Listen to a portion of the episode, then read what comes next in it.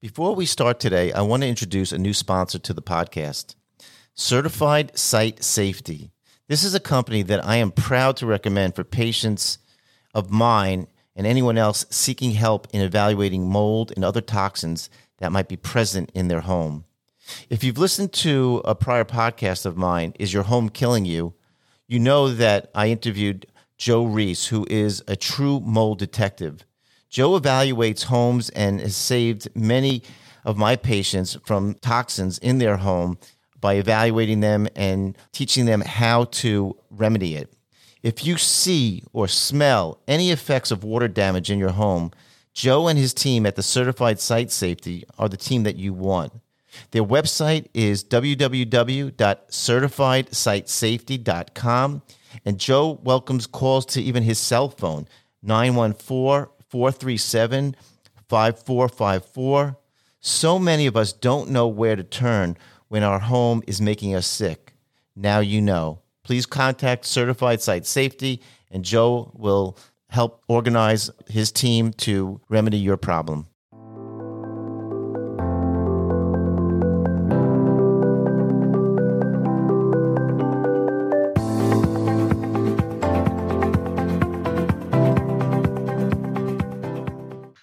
Welcome, everyone, to the smartest doctor in the room. I'm your host, Dr. Dean Mitchell. Anxiety, let's be honest, everyone has been affected at one point in their life or another. I mean, I can tell you even today, there was a lot of anxiety going on just trying to get this podcast done. We'll mention that later on when I introduce my guest. But, you know, anxiety, whether it's losing a job, God forbid, losing your health, losing a loved one, these are just some of the areas where anxiety can rear its ugly head. I've also seen in my own medical practice so many young people with severe anxiety as they confront an uncertain world where their job can change every year, their place of residence can change. And of course, and I know this because I have two young sons in their 20s, that they're worried about their future. You know, what, what it's going to be like. My guest today is one of the top experts in the world, Dr. Judson Brewer, who is not only an expert in this field of anxiety, but which is so great in his book, which I'll mention in a moment, admits to his own battle with anxiety and how he learned to cope with it, which is so important because you know when you walk the walk, there's nothing like that. Dr. Brewer is an internationally renowned specialist also in addiction medicine he is currently the director of research at Brown University's Mindfulness Center. Uh, a shout out to the Bruins. I'm a, a Brown alumnus from class of 82, and uh, I love Rhode Island.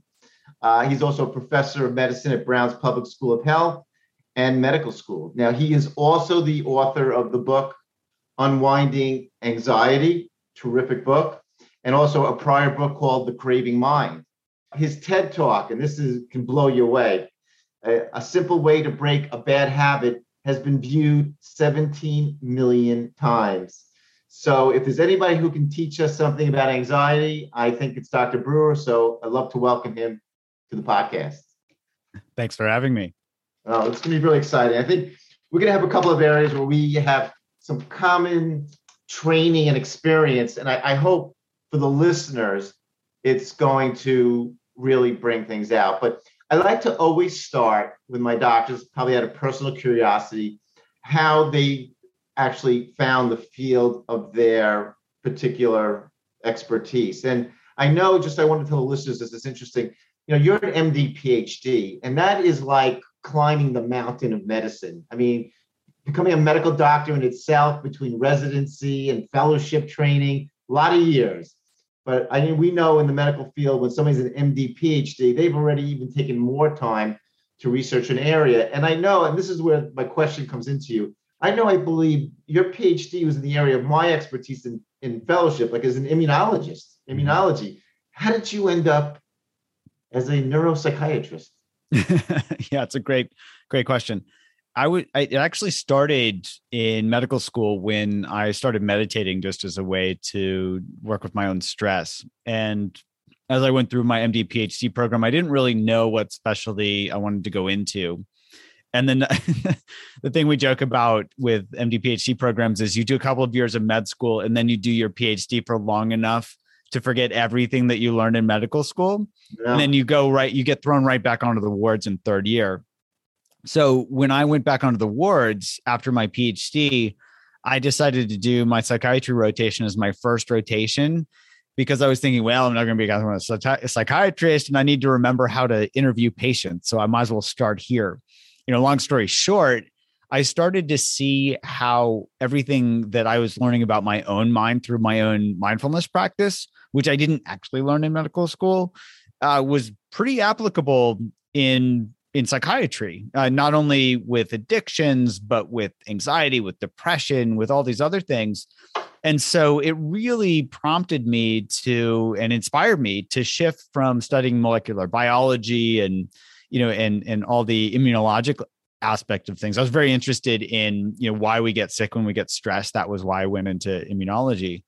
And so here I wanted to take that basic science and you know I'd learned how to think, I'd learned how to do experiments, but I really was focused on like how can I apply this in in humans, you know, all this mouse work you know it's like we can publish great papers. We can get you know patent stuff that that we've discovered but you never know that it's going to work in humans until you try it in humans. So here i decided to shift to doing human research but also shift to studying mindfulness. And in fact you know it's pretty early in mindfulness days. I remember somebody in my residency training program saying i was going to kill my career by studying this this fluffy rainbow, you know, candle hand holding stuff called mindfulness. This is in the mid aughts because there really wasn't any research on mindfulness at the time. But if you want to study a new field, it's great when there isn't a lot of research because you can you can get in on the ground floor. So I started started studying, you know, retooled to learn neuroscience, neuroimaging, clinical trials, and all of that stuff during residency. I was at Yale where there's this program where that you can get some protected time to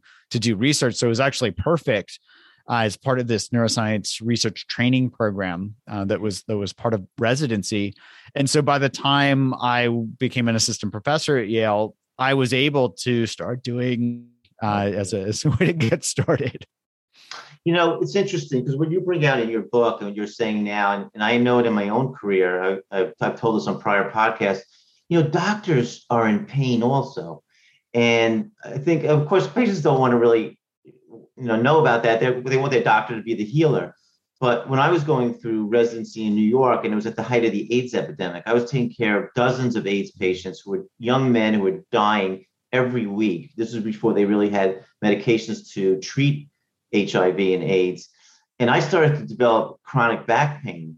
And I thought it was from just being up late at night uh, or putting in IVs, bending over patients. But you know, as you know, I progressed through my training and I was doing less of the physical work, you know, some of that pain still stayed with me. And I started to realize a lot of it was related, honestly, even to anxiety. You know, the anxiety of not getting stuck with a needle, anxiety that I couldn't do something to help that patient. And that it's interesting what led me. I mean, my background's in immunology, but I also do a lot of functional holistic medicine. That's what led me, and we'll talk about this in a little while, to do some workshops with Dean Ornish, who I interviewed about a month ago, and also with Jon Kabat-Zinn, who's also one of the really leading people, as you probably know, in mindfulness. And uh, so it's, it's really interesting how I, I, think for doctors, like your own personal experiences tends to influence your career. I think Dean Ornish said it best once. I was at his retreat and he said, he goes, you teach what you want to learn before you really become an expert. You know, you want to help yourself and then you want to help all your patients. Anyway, let's go into anxiety because that's what our listeners want to know about. And I want to ask you this. I'm sure maybe you feel a bit the same way. Like, you know, in medical school, a lot of studying, a lot of books, and a lot of anxiety for those tests to pass. But, you know, I never liked definitions. Definitions to me were always very dry. I guess it's part of the deal. You have to define an illness. But I instead prefer analogies or comparisons. And I'll just give you my uh, example of a, you know, some type of analogy for anxiety, but I'd love to hear yours. Like, I've heard, maybe I read this in a book somewhere that someone said anxiety is like listening to a, a bad recording, replaying in your mind over and over again. And it's mm. really a question of shutting off the tape. In your experience with patients, how do you explain to them what anxiety is? Well, one way that I explain it to them is I I show them and we walk through some of the useful aspects of how our brains work. So for example, fear. Everybody knows that fear can be helpful. And we all know that so think of our survival brains. They're really good at helping us survive in the moment. If you look at the newer parts of our brain, like the prefrontal cortex and all of these parts of the brain that are involved in thinking and planning, planning is also helpful for survival, right? But when you mush those two together and you get fear plus the future, I think of anxiety as fear of the future because we start worrying about the future. But all of that's related to uh, our brains, you know, like uncertainty prompts us to get information. It says, oh, I don't know if this is dangerous or not in the present moment. Well, the problem is when we start taking that, I don't know if it's dangerous or not, and we extrapolate that into the future, we don't actually have crystal balls that work right? We can't predict the future. We can try, we can plan for it. But the more we start worrying, the more we project that fear into the future, that's when we start to get really restless. So if you think of uncertainty, it prompts this restlessness that says, go get information. It's just like our stomach where it's empty. And that that prompts a restlessness that says, hey, go get some food, right? So you can think of information as food for the brain. When we don't have information, our brain says, I'm hungry you know, and, and especially if there's something that prompts us, hey, there's some uncertainty here, go get that information. That information, that go get it, has that restless, itchy urge that says, do something. Now, the problem is we can't do something about the future because it's not happening right now. But our brains figured out a trick. They said, well, maybe I can just morph this this thinking, this planning thing. And so we start worrying about the future. So we form these mental behaviors of worrying that aren't actually that helpful for survival. So that's that's kind of how I explain it to my patients is I bring these these known concepts together. And I think everybody gets, you know, they start nodding their head when I say, "Oh yeah, fear of the future, that's anxiety." And they say, "Yes, that's my brain." Yeah, that's that's a great point. So we're going to get to obviously some of the things we're trying to stay present is key. You know, for so many of the patients, I mean, the anxiety has a real basis to it. I mean, if somebody, as I mentioned in the introduction, if somebody loses their job or if somebody's business goes under, you know, there's obviously that fear, how am I going to, you know, feed myself or my family? And when somebody gets sick, you know, we and we've all been in that position at some point in our lives or will be, you know, you're like, well, who's going to take care of me? How can I take care of the people I was taking care of? I mean, real, real fears. And of course, within a family, when there's discord, you know, and, and every time you, you know, you read in the papers, you know, someone brought up by parents with addictions or, you know, you know, just difficult marriages, you know, these are real things that, you know, obviously can exacerbate anxiety.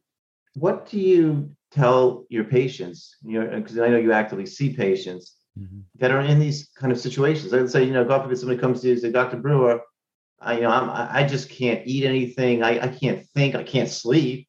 I, you know, I lost my job. I was making $150,000 a year. I support three kids. I have a mortgage. You know, this is real. Mm-hmm. And, you know, how do you start to work with them? What do you say to them? Yeah. So let's use the job loss as an example. So if I had a patient that came in and said, you know, I just lost my job, using the scenario that you just described, the first thing I would do is I would I would sit down with them and I was I was taking the, their history. I would start listening for these elements of these habits. You know, what's the trigger? What's the behavior? What's the result? And so, for example, you know, let's say the patient comes in and they say, you know, I start thinking about, oh no, what if I'm what if I'm gonna lose my savings? You know, I'm and burn through my savings. So I would I pull out a piece of paper and actually write down trigger behavior result right? And not even explain anything at that point and say, okay, let me get this right. Is the trigger, you know, these thoughts for the behavior of worrying? You start worrying about the future. And then uh, then I would ask, well, what's the result of worrying? And typically what people report is, well, it actually makes me feel more anxious because they're, you know, they're perseverating. They're thinking about, oh no, oh, right. oh no, oh no. That's, that's a great point, right? The perse- perse- persevering. Yeah, yeah. so that person and then there I say, okay, so this trigger, and I draw an arrow. uh, d- leads to worrying. And then I draw an arrow, which leads to being more anxious, which, and then I draw an arrow back to the trigger. And again, and I say, guess what? That's how all habits are formed. You know, these three elements a trigger, a behavior, and a result. So that worrying is actually just making you more anxious. And I'll let that sink in because that's tough. You know, I didn't even learn that in medical school or residency that that anxiety can be driven like a habit loop. But that, that was actually been known back into the 1980s. Thomas Borkovec and others were talking about this. I just didn't, you know, I maybe I fell asleep in that lecture or something. but anyway, so so somebody's worrying, right? The first thing I would do is help them map it out because if we don't know how our minds work, we can't possibly work with them. I think that's so important. I once did a workshop, uh, just to jump around, with at Herbert Benson's group at, at Harvard. You know, where you know he did his he had his program, you know, on stress reduction, and it was really interesting because he had he was working with a lot of psychologists at the program, and it, it is interesting when you you write down what you're anxious about, and then he would have you list the, the things you're most fearful of. Mm-hmm. You know, and then he had you write out, well, what's the probability of this, this, and this? You know, it's amazing just by doing that writing, it brings down your anxiety and your stress level. I mean, I know people think it's insane, but it, it really literally does. You know, it's again, when you're worried about numbers, whatever, so I, I still do this to this day. Like when I'm worried about even running my medical practice, you know, about the cost of my rent and this, that too. And I'm worrying about it. I said, wait, let me write this down. Let me just see really black and white and then say, well, what's, you know, am I going to be able to make it this week? Is this going to work out? And you it, it does seem to reduce the anxiety to some degree, right? Yeah. Yeah. It certainly can. Yeah. So the you know the other thing that i like to think about is well how do our brains form habits in the first place and can we actually capitalize on that power to help our brains you know to use our brains as compared to fight against our brains so one thing i look for is to see if our, my patients are trying to fight themselves where they're just trying to you know shove these thoughts in the closet or or you know uh, just not have those thoughts you know the the just stop it type of mentality you know uh, it'd be great if our willpower really worked. You know, if I could tell my patients, you know, somebody comes in, they want to quit smoking, I could say, just stop it. you know, somebody's That's overeating. Used to do. It's yeah. Like, you know, they said this is their their big speech. You know, close the door, sit down in the seat. I'm going to lect- give you a lecture. Right. And unfortunately, you know better than anyone. That's not always very successful. No, not at all. And there's actually a great Bob Newhart skit that is worth watching from the 1970s oh, yeah. called Stop It. Um, so if anybody wants a good laugh, they can go check that out where he basically goes through that that scenario. So this is this is no, you know, back in the 70s, Newhart was joking about this. But he jokes about it because that's what a lot of therapy is about, which is, you know, just try to capitalize on your cognitive control and all of that. The problem is, if you look at it from a neuroscience perspective, that's the first part of our brain that goes offline when we get stressed or anxious. So it's really hard to tap into that part of our brain, even if it's really good. It's really hard to tap into that when we're stressed or anxious. So can't really rely on these these newer parts of our brain you know if you think of it from an evolutionary perspective but we can rely on our habits why how do we know that because that's what we fall back into when we are stressed or anxious. So why not form the habit or use that habit forming process itself to unlearn habits? So for example, I my lab's done studies. We have this app called Eat Right Now where we help people. It's a mindfulness training to help people with stress and emotional and overeating. I'm sorry, what was the app again? Because I remember reading the book. It's really important. Oh yeah, it's called Eat Right Now.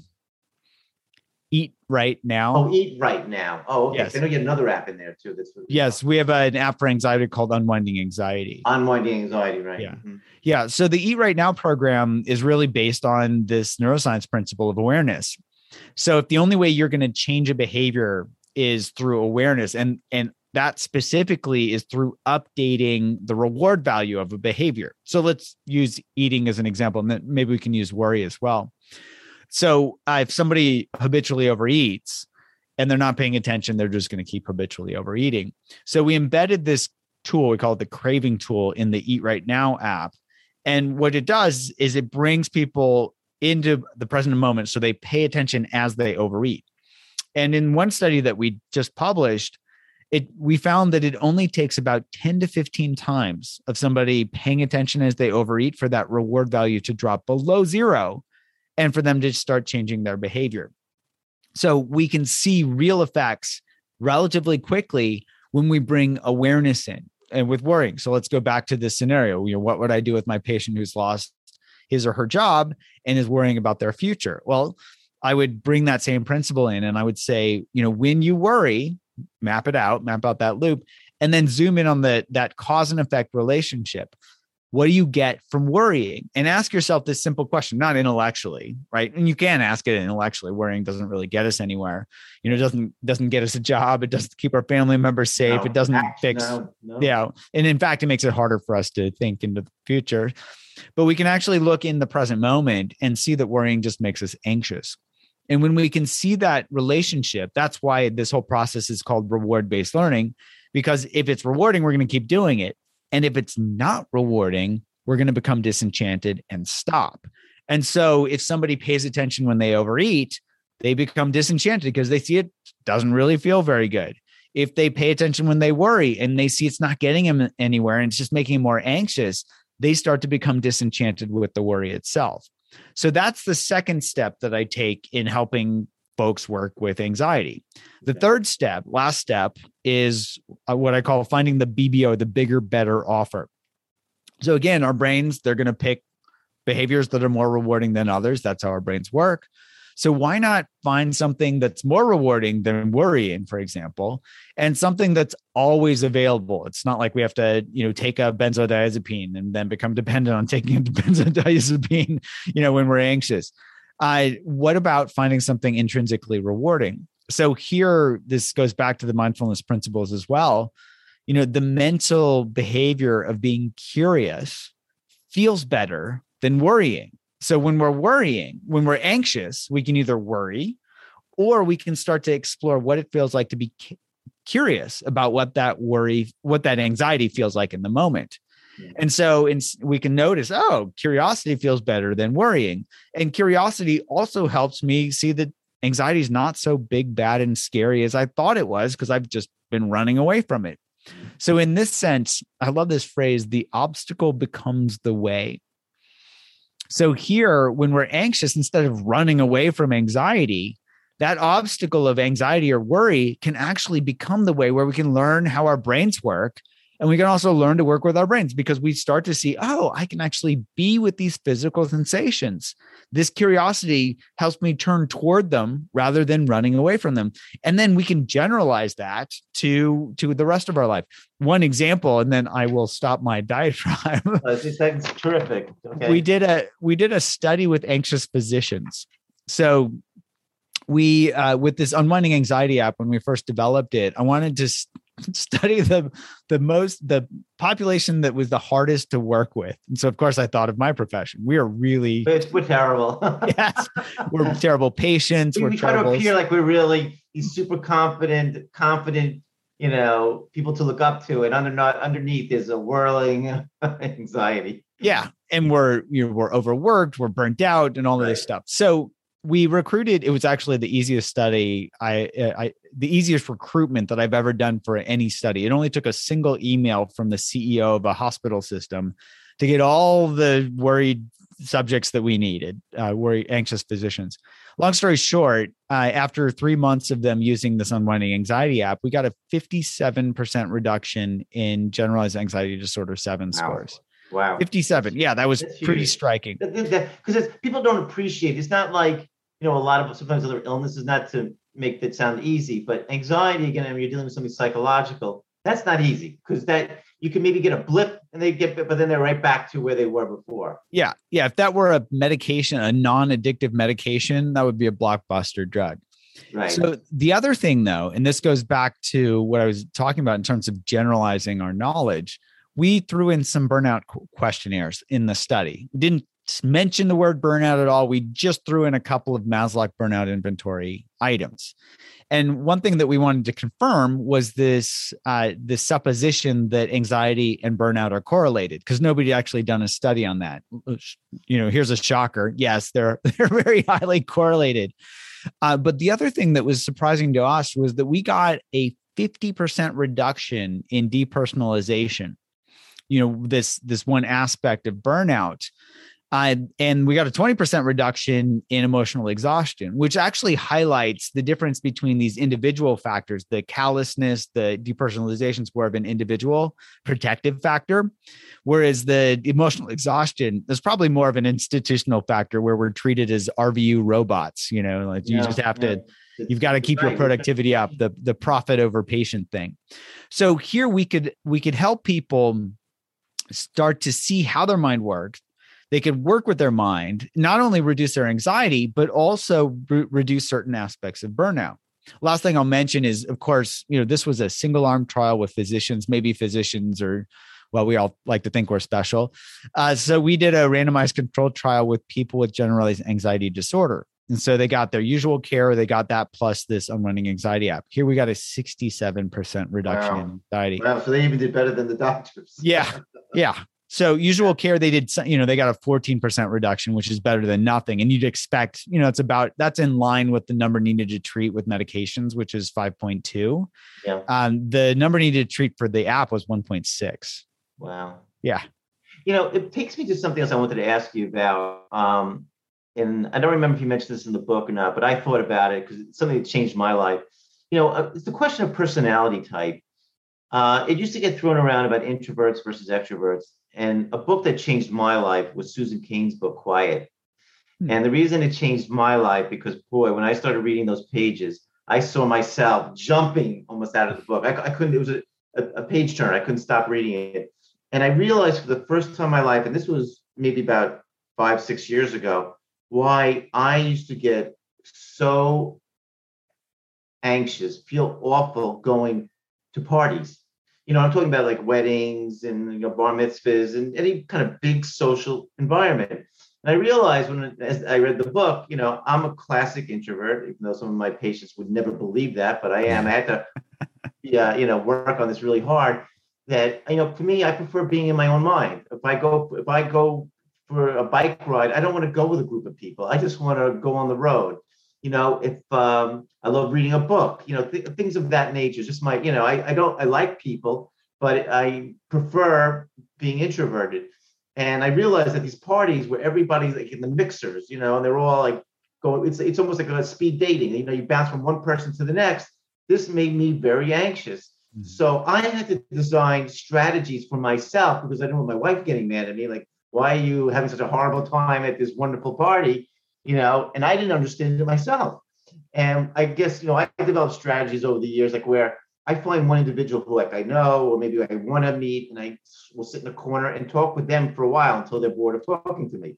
But it's, it, I think, I guess my point is, I want to hear your thoughts on this, is that almost like knowing yourself. And obviously, extroverts have their own problems. You know, like I know somebody who's a classic extrovert, he just can't not be at a party. I mean, if he's by himself, he's anxious. Yeah. You know, or if he's just with one or two people, he's not really happy. So do you think that is a key thing in in dealing with your anxiety? I mean, no matter what the cause is of what your personality type is? Absolutely. So if we don't if we don't know ourselves, you know, how can we possibly work with ourselves? So I think that's very related to knowing how our minds work. So if we don't know what our anxiety loops are. So, for example, you know, your triggers could be going to these parties and then your coping mechanisms, you know, your coping mechanisms could be certain things. If you don't, if you can't map that out, it's really hard to work with it. And same could be true for an extrovert. Yeah. So yeah, that's interesting. Okay, I want to move to the next thing, which is obviously really the the core of your work. And as I said, influenced my life, but it's very intimidating to people. And I'm going to talk about meditation. Mm. And I know, as I mentioned, when I was going through my residency under super amount of stress, and then I went to my fellowship, and still I was, again, it was in immunology, infectious disease, and allergy, and I still was in this world of where dealing with very sick patients. And then I went into private practice, which had its own well, if it's anxiety running a practice and actually being responsible for people's care, not having somebody overlook my shoulder and say, oh, no, no, do it this way. And it led me to uh, Dean Ornish, who I, I was fortunate enough after waiting a year to have him on my podcast, and uh, we had a lot of fun. But I'll just share this with you, and I want to hear your opinion. You know, before I went out to his retreat, I was actually 30, four or five years old, and I went with my wife who was pregnant. She should have divorced me then, but we went through his retreat that he does with patients, you know, who had heart disease. And I was, you know, and I before I went out there, I studied his vegetarian diet. And I started to do it. Uh, he had exercise that was easy. I always liked sports, but then there was this meditation part, and I was like, "What is this?" You know, I mean, is this this like you know weird Eastern religion stuff? And I started reading about it, and I was like, I still don't get it. I, you know, and I guess when I, I laugh about it, it's like when I used to read books about tennis about topspin. I mean, until you hit a ball with topspin, you don't understand what topspin is. Yeah. So when you meet your patients and you obviously you run the mindfulness center at Brown, how do you present it to them that this is going to help them? Well, my own experience struggling with meditations really helped inform how I approach this and how I talk to them. And it's also, and my research has also informed this as well. So I'll say I remember the first time I went on my uh, uh my first seven day silent meditation retreat. It was in medical school, and I remember about day three crying uncontrollably on the shoulder of the retreat manager because I was thinking I can get into medical school, but I can't pay attention to my breath. What is wrong with me? Right. Right. right. right. Crying uncontrollably. So it, it took me about 10 years actually to figure out that I was just taking this Western just do it mindset and applying it to mindfulness. Right. And just thinking, you know, I just have to force myself to pay attention more. I just have to force this and that. That's not how mindfulness works it took me a while to figure that out. I, am sure my teachers were probably beating their heads against the wall, like, okay, this guy, you know, he's just not getting it. So that really, that in combination with some of the research findings from my lab really illuminated how I understand it and also changed my entire approach to working with it with my patients and also in developing these digital therapeutics. So, one early clue was this smoking study that I had done, uh, you know, in, in early in my career, where we uh, compared mindfulness training to cognitive therapy, and we'd actually gotten five times the quit rates of gold standard treatment. And as part of that, we were looking, trying to figure out the mechanism, like what what was the active ingredient here. And so we had people report on, you know, on a daily basis how much they did formal meditation, you know, like sitting meditation, walking meditation, that type of thing and we also had them report on their informal practice, like when they brought in awareness as they were smoking a cigarette. And what we found was that the informal practices moderated the effects much more strongly than the formal practices. Both were correlated with reductions in smoking and, and quitting, but the informal practices were much stronger. And that made me yes. rethink the entire approach. Right. And so I started looking at that and I started thinking, well, of course, if you have an urge to smoke a cigarette, you can't just pull your car over and meditate on the side of the road. Right. You got to work with it in the moment. And historically, there's actually quite a few traditions that suggest really focusing on moment to moment experience. You know. I remember one teacher saying, you know, if you can't pay attention for 30 seconds, why should you sit in 30 for 30 minutes to meditate? And so let's start with, you know, the, this moment, this moment, this moment. And I had this aha moment when I started to really understand how it's really about bringing this curious attitude to the to whatever the moment is whether you're meditating or not meditating that that curiosity is key and then i saw suddenly saw how all it all it fits together so the reward based learning is based on how rewarding something is curiosity is more rewarding than worry for example you know curiosity helps my patients ride out these cravings and so, and that's what drives changes in reward value. So they can start to develop the habit of being curious, which is what mindfulness is all about. So instead of saying you have to sit down for 30 minutes to meditate and then you'll be a good person or your brain will change or whatever, I say, hey, take a moment and notice how good it feels to be curious about something.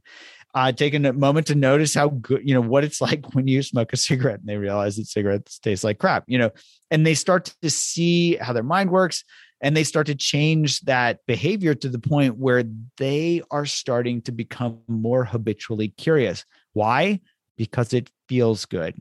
And so now I really focus on in the moment like, okay, what are you struggling with? If they're struggling with something, it's going to be a pain point for them. So they're going to be motivated to look for a pain reliever.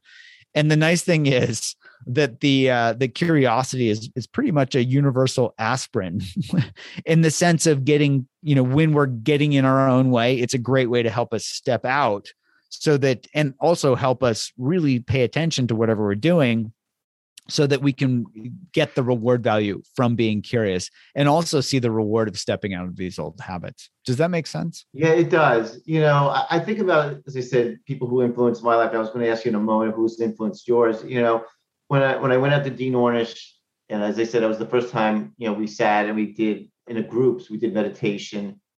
And one of Dean's main things, because he was very relatable the way he did stuff, he says, you know, meditation is all about paying attention and so that was that i said i could pay attention you know and uh, and then later on when i when i did uh, jon kabat-zinn's workshop up in omega institute jon runs great workshops too. We had only one day of silent meditation. That was pretty intense. Um, seven days i can't even imagine. But you know he then he took a different step. He said meditation is paying attention to your breath which again almost anybody can do. And i I, you know, Dr. Brewer, I tell patients like, you know, sometimes I have people come into my office and we have to take blood and do certain things. And hopefully some of them tell us ahead of time and go, I'm not really good with needles because if they're not, they're on the floor before we know it. But the ones that have told me that they are, what we typically do is we lay them down on the exam table and I have them do belly breathing. Mm-hmm. And, you know, right away they start to realize that they relax. And again, I take that from the, again, the mindfulness training I did with, with Jon Kabat-Zinn. And you know, so I, what I want to get across to the listeners is, as you were just really saying, there's a lot of different ways to be mindful. It doesn't, you know, there is, and there's what is called walking meditation, which I had never heard of till I did Jon Kabat-Zinn's workshop, and I found it so fascinating. I, to me, it's one of the hardest things to do. Yeah. You know, I mean, when you're actually taking very small steps to not go too fast, winding, washing your feet, but yet staying in the moment. But the I'd like to ask you about a couple of other things too. You know, I, I talk about this with with patients very delicately, but I tell them, you know, prayer can be a form of meditation. Mm-hmm. Um, journaling can be a form of meditation. Does that, you know, because again, when you have to find different ways to get people to relate, do you find those equally as effective? Yes, so I would say you can you can think of meditation as being a small circle within a much larger circle of mindfulness right? So, prayer, for example, can help somebody stay very, very grounded in the present moment. So, prayer, you know, can fall within that that general realm of mindfulness, which is really just awareness and curiosity. So, prayer, you, you can think of all of the things that can really help us stay present and curious, not you know, help us get out of our own way. So it's it's really you know meditation is just a small circle within that much larger circle, which includes things like prayer you know, again, I, I without getting ever religious with patients, you know, and if I share something with them, I'll tell them again, you know, in whatever my battles with anxiety or something difficult happens to me, I, I, do lean a little bit on my faith. And one of the lines that I've always loved was from, from some, you know, 16th century rabbi or something was what comes my way is for my benefit. And and I know, and a lot of times in life, there's obviously some really difficult things. And of course, whatever happens to me, or my children, my family, you know, or patient. It's difficult. I'm I'm hurting, and you know, when I sometimes re- remember to re- when I remember, you know, to to stay mindful and repeat that to myself, it brings my anxiety down lower, and I'm able to think clearer. And I think for any of the listeners, sometimes if you reflect back on your life and you look at something as horrible as it may be, a divorce, you know, a loss of a loved one, loss of your that job, and then later on you're like oh my god i, I met this other person changed my life. I mean mm-hmm. life takes you down this unexpected journey and i think that's like you're saying the curiosity comes into play because you're able to say what you know as horrible as this is right now what about like five ten years from now i you know i'm in a whole different place.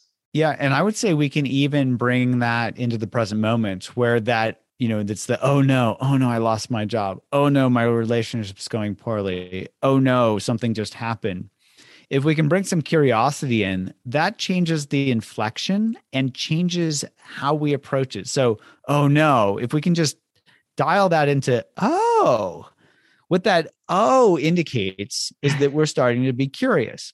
Right. And that oh can say, oh, well, this is different than I expected or wanted, but this is what's coming my way, you know? So, oh, what can I learn from this? As you point out, what this brings it into this is for my benefit realm. Oh, because when we're oh knowing, we're just closing down, turning away, denying what's happening. I like that. Yeah, I think the inflection really is effective. yeah, well, it's it's a natural way to awaken curiosity. That and if people aren't into owing, they can they can hmm hmm Hmm, you know because that awakens curiosity. I like that. I'm going to use that. I want to get to something else too. You know, along with obviously meditation. You know, we're both medical doctors. And I, I have this like kind of, I, I, I borrowed it a little bit and I, I kind of transformed it on my website to, my needs. I said, a real doctor can write a prescription because, you know, there are a lot of people that call themselves doctors, you know, basically, well, okay, are you a real doctor? But a really good holistic doctor doesn't need to. But, and here's my big but, there are times, especially I see young patients beyond distraught. Um, they're not eating, their health is just deteriorating and I will quietly, carefully say to them, you know, I think there is some medications that you need to take, and, and we'll work with you together and, and doing other things to help yourself. Just to, whether it's to hopefully raise those certain neurotransmitters so that you get to be a better place where you can think more clearly. What's your thoughts with that? And when when do you decide? You know, because I, I think a lot of people have such a negative connotation of antidepressant, anti-anxiety medications, but in some ways they are you know, miracle medications, you know, that they give people that chance to get off the floor and and try to fight. Yeah. So I would say for some people, these truly are life changing drugs. And to those folks, I tend to think of it as, you know, I talk to them about, well, this is a brain vitamin. You know, your brain needs. I love that's exactly, I call it vitamin serotonin. You know, yeah, like, yeah, okay, there you go. Uh, but if you look at it, you know, the number needed to treat is over five. So it's like 20% of folks are going to really show this is for anxiety, are going to show right. significant reduction. Right. So some people really, really benefit from medications. Everyone really benefits from knowing how their mind works so they can work with it. So here, you know, I'll often do a med trial, but it, you know, it's really important to really know how our minds work and i you know i approach that differently with different patients but all of it in the service of like how can we help them know how their mind works and in that little knowing, how can we help them start to lean into working with their mind instead of running away from it? Well, shouldn't it almost, I guess, be required? I don't know if HMOs, insurance companies are open to this, but if somebody goes on a medication, that they should do some type of therapy. And I don't know, again, I don't know your thoughts about cognitive behavioral therapy, which is very, that's what I did some of the training at Dr. Benson's. He had a lot of cognitive behavioral therapists working there. I mean, because again, yes, essentially a lot of things you're talking about, identify what, you know, what's troubling you come up with solutions, change a little bit how you, you know, as you, you mentioned in your book, Unwinding Anxiety, how you change your response instead of just being reactive, getting angry or mad or sad, you know, to say, okay, well, what's what's the, what's the plan here? What am I, you know, how do I get out of this situation or get to a better place? Mm-hmm. So certainly, as a therapist, you know, I'm probably biased into saying, well, you know, I think therapy can be helpful. One of the issues from a public health standpoint is that you know the good therapists are all booked up. Yeah and and in general therapists it's hard to find a therapist hard to get into therapy and hard you know it therapy's honestly it's it's a privileged thing. If somebody's working you know if they're a single parent working three jobs when are they going to have time for therapy? So I think this is where, you know, I've been trying to approach it slightly differently where we've been, you know, for the last decade, actually, my, we've been looking at these, you know, digital therapeutics. We actually started playing with these five years before the term was even invented. You know, it's like, how can we provide quality evidence-based care for people no matter where they are on their own schedule and at, at very low cost you know so it's not a, right. a big copay or you know a lot of therapists don't even take insurance uh, a lot of people don't connect with therapists, you know. So how can we try to do the most that we can for the most people? And I think so. Certainly, you know, for some people, therapy can be very helpful. I would say, you know, this it's a whole new ball game now in terms of exploring the realm of digital therapeutics. It's pretty early on. There's only like 0.6%, and I say 0.6% of digital therapeutics have even been studied, and even fewer of them show, you know, efficacy in the realm of this is worth paying attention to. So I think down the road, you know, we have to be patient with this in general. You can't just, oh, here's an app. Somebody said there it's based no, on science. You, bring up such an important point. I guess, but I didn't even think about. We would talk about this today. You know, in my own practice in New York City, it's crazy since COVID, but even now post relatively post COVID, about 50% of my day is doing Zoom consultations. You know, because I and I have patients all over the country who do this educational because they have these chronic medical conditions. They want my expertise. And I'll tell you the fascinating thing, but you brought up something else that I sort of thought about but didn't think through. So the great part about it is, first of all, we're not masked. You know, like you and I are not now. It's great. I get to see their face and their right. emotional expressions. And we get to go in detail, just as if they were sitting in the office with me, you know, because it's not anything interventional at that point. It's just really evaluating whether I can help them. Then they decide if they're going to fly into New York for treatment. But and this is the big but, and especially obviously for in you know in psych in psychiatry and psychology, there is something, you know, we all know this whole Zoom fatigue at the end of these kind of meetings, we're all kind of a little bit tired. There's just something missing in the energy that gets transferred, or, you know, again, also when I'm sitting with a patient who's telling me something extremely emotional, the fact that if I can sit there and be there with them, I don't know, I can't, you know, this is not we can explain in medical terms, you know, that that empathy that a patient could feel from a doctor. Do you find that that's an issue with again, you know, psychiatrists, psychologists doing these Zoom sessions? Is it is it more of a, an issue? Well, I've been doing virtual clinic for two years now. And so it's been really interesting to see the pros and cons of it. I was pleasantly surprised, especially because I, like you're saying, I cannot be masked. And so that's really critical that's. Yeah, that's so that piece far outweighs seeing my patients in person masked when they're, you know, we're typically in a small office and they're probably they're thinking, how's the ventilation in this old hospital? you know, yeah. it's not very good. Yeah. So that piece just helps people ground a little bit, you know. So, but that's just that's more of an infectious thing. But pointing to what you're talking about, we can spread emotion from one person to another. It's called social contagion, you know, the emotional contagion piece of that. And a lot of that comes through body language. So while I don't think 100% of it is transmitted through a two dimensional surface, I would say we can get a whole lot just from facial and body, you know, upper body, uh, uh, body language. So depending on the circumstance, it's you know it's better than nothing. I i think there is something to being in the room with somebody that you can't mimic. And so that piece and i don't think vr is necessarily going to do that for us. No. Uh you know so they're you know, I would say we're we're 90% of the way there. And there are a lot of benefits, certainly, you know, for my patients again who have children and they can't get childcare or they have to take the bus. Yeah, the, the accessibility. They, what they used to say about being a good doctor, it was accessibility, affability, availability, whatever. So yeah, this te- technology has been a game changer. Uh, I'm going to transition to the last part of our our interview today, and, and it's really been terrific for me but technology, and this is the key thing, you know, technology, as we see, has had a dramatic effect on young people's anxiety levels. You know, yeah. unfortunately, TikTok, Facebook, you know, where everybody sees everybody having a good time, smiling. You know, I guess I think I don't think the people who invented these these apps and everything anticipated this backlash. But I've heard it being called a dopamine machine. It decreases attention span um, need for immediate gratification.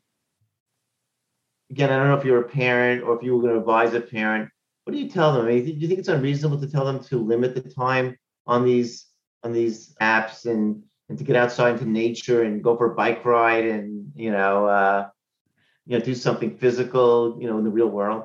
Yeah. So here's where knowing some neuroscience is really helpful. So if we just tell our if we just lock our kids' phones in the cupboard you know anything that's forbidden guess what our brain's going to do? Uh, they will they, they're going to find a they want it more they're going to go to their friend's house and say oh mom i'm going to my, my friend's house to play outside and they'll be on the on the computer the whole time right? Yeah absolutely. So yeah. it, it, you know that part that that approach while simple is ineffective.